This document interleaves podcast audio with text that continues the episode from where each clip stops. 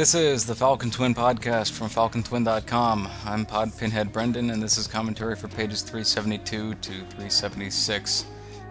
Page 372, I demand answers. So, first panel, we see a jacket being thrown down on the floor. That's Mika's jacket. And that's where she tends to throw stuff. There's a little space between this dresser that's next to Tresca's door and then also the couch, and so that's where Mika leaves her boots and everything. And so she throws down her jacket, and Tresca thanks Evan for keeping an eye on the place. Originally, I was thinking that Evan was going to go with them, and probably, I guess, Annika too, to the mayor's office, but then ultimately I realized they had no reason to go there since they didn't have any real part to play in that conversation. So I decided to have Evan and Annika stay at the house and just watch over the place, which kind of made sense too, because you never know if the people in the town are going to kind of break in and see if they can find something of Mika's that they could you know, keep as a souvenir, like grabbing pieces of the Berlin Wall or something. So, so it ended up working out that they stayed back and kept an eye on the house. And so Tresca closes the door. Mika asks, "What's Nia?" Again, this is, I think, well, at least the second time. And uh, and so Tresca kind of hesitates, and Mika finally just says, "Tell me." And as the title implies on this page, Mika is actually pretty much ordering Tresca to tell her what Nia is. And in this case, feels kind of justified. Mika doesn't really order people around all that much. Usually it's when she's about to start a fight. But in this case, it's one of the few times that she actually just tells a person directly what to do and feels absolutely no, you know, compunctions about doing it. And Tresca kind of knows that she has to tell Mika sooner or later what this whole Nia thing's about anyway, so now is as good a time as any, and so she sits down and it's story time in Falcon Twin, page 373, The Tale of Nia, part 1. And the style that these ended up being was sort of up in the air until the very last minute. Originally, I was thinking of doing a kind of scratchy black and white looking thing, kind of like the clone manga guy did. And I was ready to do that up until about an hour before I started doing this page, and ultimately decided I've never done it before, so it's probably not going to look very good, and I don't really feel like ripping off someone else's style. And so I wasn't exactly sure what to do, and then I realized, well, hey, I've got this thing that I did for the opening of the chapter. Why not run with that? That seemed to work out all right. It wasn't wonderful, but it was actually something kind of different looking, and it looked okay, so I figured I would go with it. And it had the nice side benefit of not taking all that long to shade compared to how long the pages normally take. And of course, I didn't have to do very fancy line art either, so that was kind of fast too. And so I ended up doing this thing, and not only did it have the benefit of being kind of easy to draw, kind of looking good, it also ended up sort of tying it together thematically between this little sequence here and the title page at the beginning of the chapter. And so this, I guess, is kind of a thematic thing for not only this whole relationship between Mika and Tresca and this tale of Nia thing, but it's also a near tendra that this style of imagery is probably what you would find if you went and found ancient manuscripts, illuminated manuscripts in near tendra that described these stories, they would probably look something like this. And so this is the tale of Nia, and finally you get to see what it's all about. A nice reference in the second panel that no one got yet, but I'm sure someone's going to point it out sooner or later. And one of the interesting things about doing this is sometimes it's kind of hard to illustrate stuff in silhouette.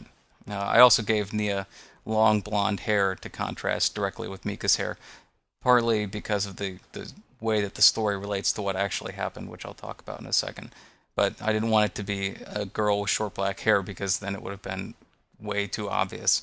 And there's no real reason that it would have been either. Tresca is supposed to be this kind of Norse beauty, and the whole idea of Near Tendra is that they're all kind of Norse people, and there are a lot of blonde ladies with long hair in those areas of the world. So, so that ended up kind of making sense.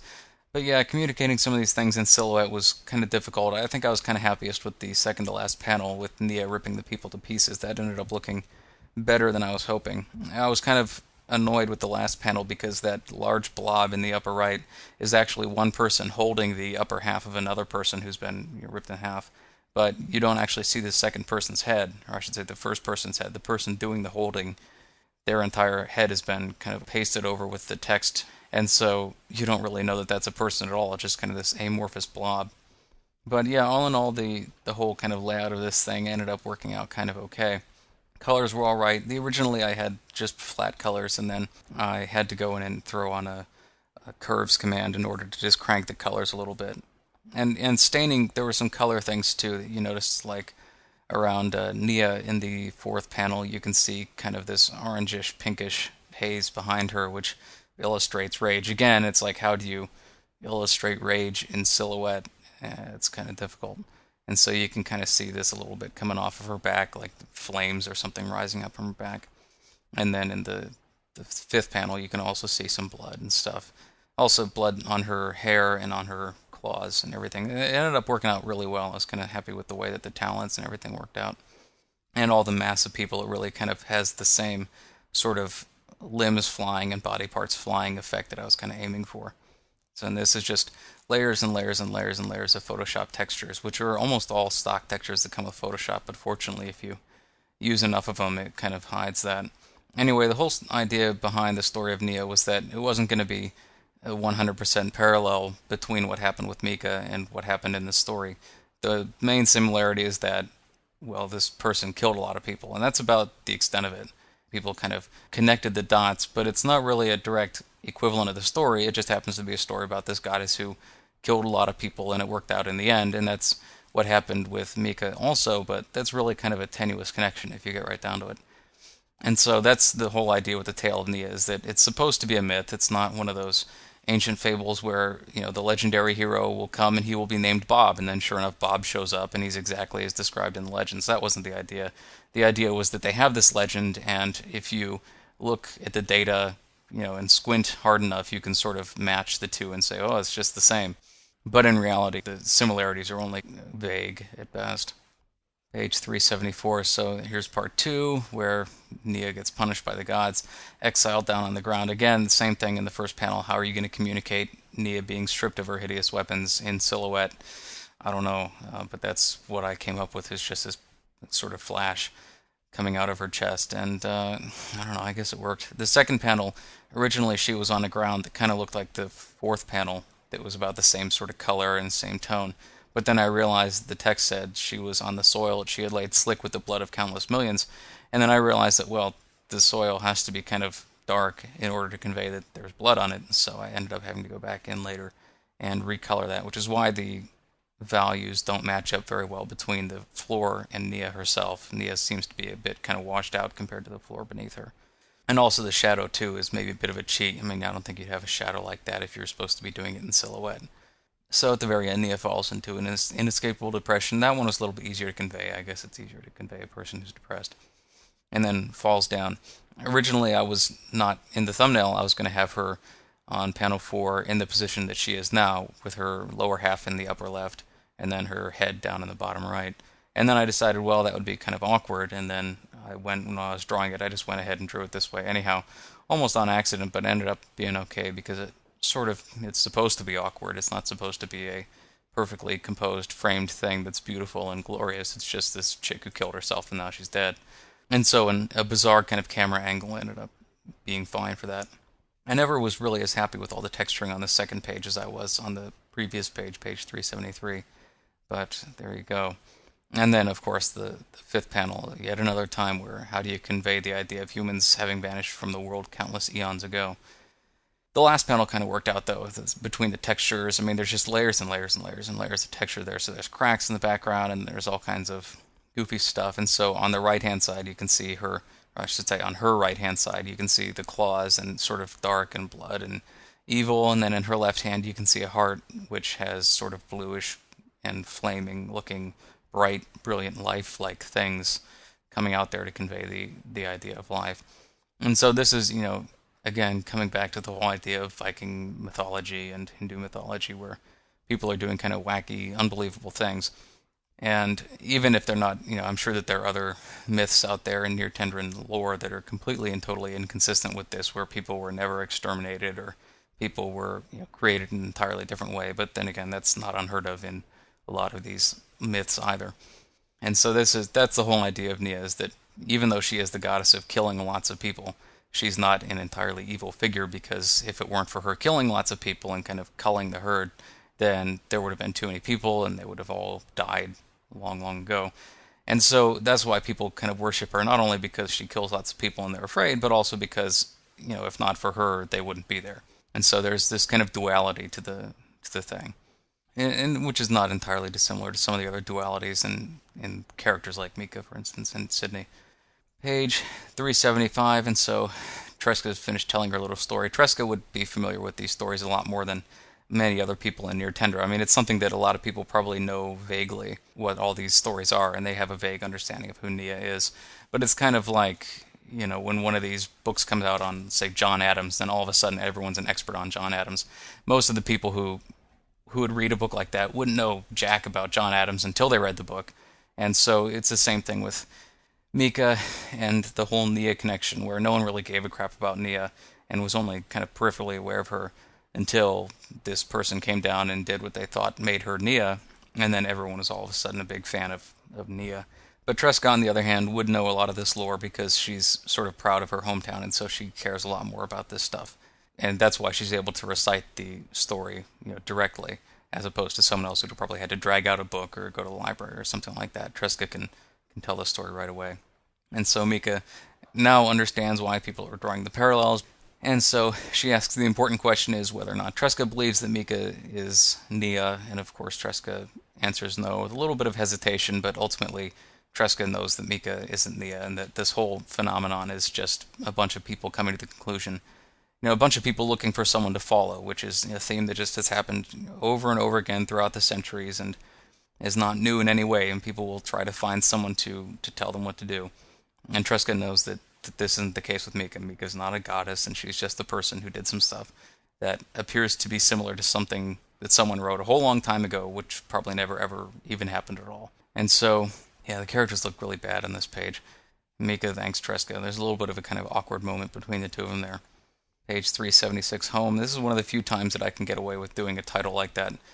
And so Tresca, this is something Tresca's been stewing on for a couple of days ever since Mika got back, which is that, you know, Mika doesn't really have a home in this world, and she's been there and basically just been on the move the entire time until she got here. And so Tresca said, Well, I guess I should do something about this, and it's probably the least I can do considering that Mika did go out and do this thing. Tresca, of course, still doesn't know Mika's motivations for it. But for now, she, she does appreciate what Mika did, even though she's kind of conflicted about the whole thing for a variety of reasons. But so she she takes this step and says, "Well, you know, you can you can live here." Even though she's kind of making excuses for it. But she does kind of feel bad too, especially since in some way she does feel that she's gotten Mika dragged into this a little bit, not completely. I mean, obviously at the very beginning it was Mika volunteering, but but they did decide to, to come to near Tendra and, and Tresca introduced her to everyone and got her kind of settled in and so as as the situations all kind of come together, Tresca feels like she should probably do something nice for Mika since Mika's done this big thing that benefited Tresca and her family too. I mean, you know, Tresca didn't know whether that was going to be the end of her family. You know, mom, dad, and little sister are all going to die. So Mika saved them from that. So Tresca still feels a little bit obligated to to kind of even up a little bit. And a big relief when Tresca offers this to Mika, not only because of course Mika likes Tresca, but also just because you know Mika doesn't really have a home in this world until this point. And so Tresca decides to offer to her. I mean, at this point, I mean, they're both best friends, so it's not entirely unreasonable that Tresca could say, well, you know, you can until you find some other place to put down roots anyway. You can have this place. So Tresca says, you know, maybe we should go to that feast after all. And you know, and they haven't had any fun recently. And this is the first time you really seen them smiling, both of them in a while. So that was a good opportunity to get that going. And so they're going to go to the feast after all. Again, like I said, I think in the previous podcast, it doesn't mean they're not going to do the feast just because Mika blew up at the mayor. They're still going to have it. And so Tresca, even if they were going to cancel it, Tresca would have just gone back to the mayor and said, "Hey, you know, go ahead and have the feast. We'll be there.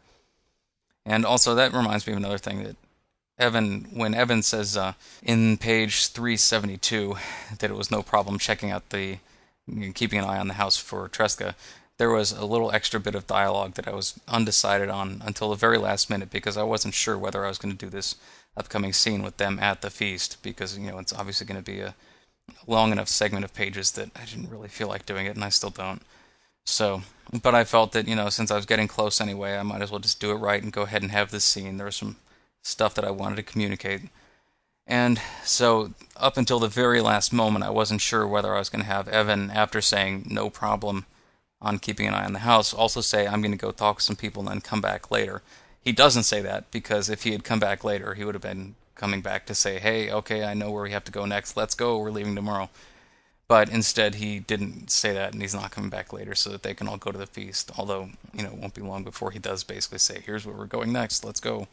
Alright, so that's it for the commentary. I also have a question today. This is from Holden, otherwise known as Archon Divinus, on the forums. He asks, I've noticed that Yuffie makes a cameo in all of the town establishing shots, and I was wondering, is there any other recurring cameos or references in the strip, or just the one? And the answer is that the only other main reference is that in all the wide shots after Mika's first fight with Sydney, there are Clampas. And so there's one in near Tendra, there's one in near Mara, and there's at least one or two other ones besides. So that's another thing to keep an eye on. There are a couple of other things in the wide shots to look for. I mean, there's always little details all over them, which is why I don't do them so often because they take a long time and it's kind of a pain in the ass to come up with stuff to fill space on the page. But yeah, there's stuff to see in those two, which I'm not going to name because it's more fun to let people see if they can discover it. But as far as like official cameos, Yuffie and the Clampas are the main ones. So thank you for that question. I wish more of you would send questions, but of course you don't.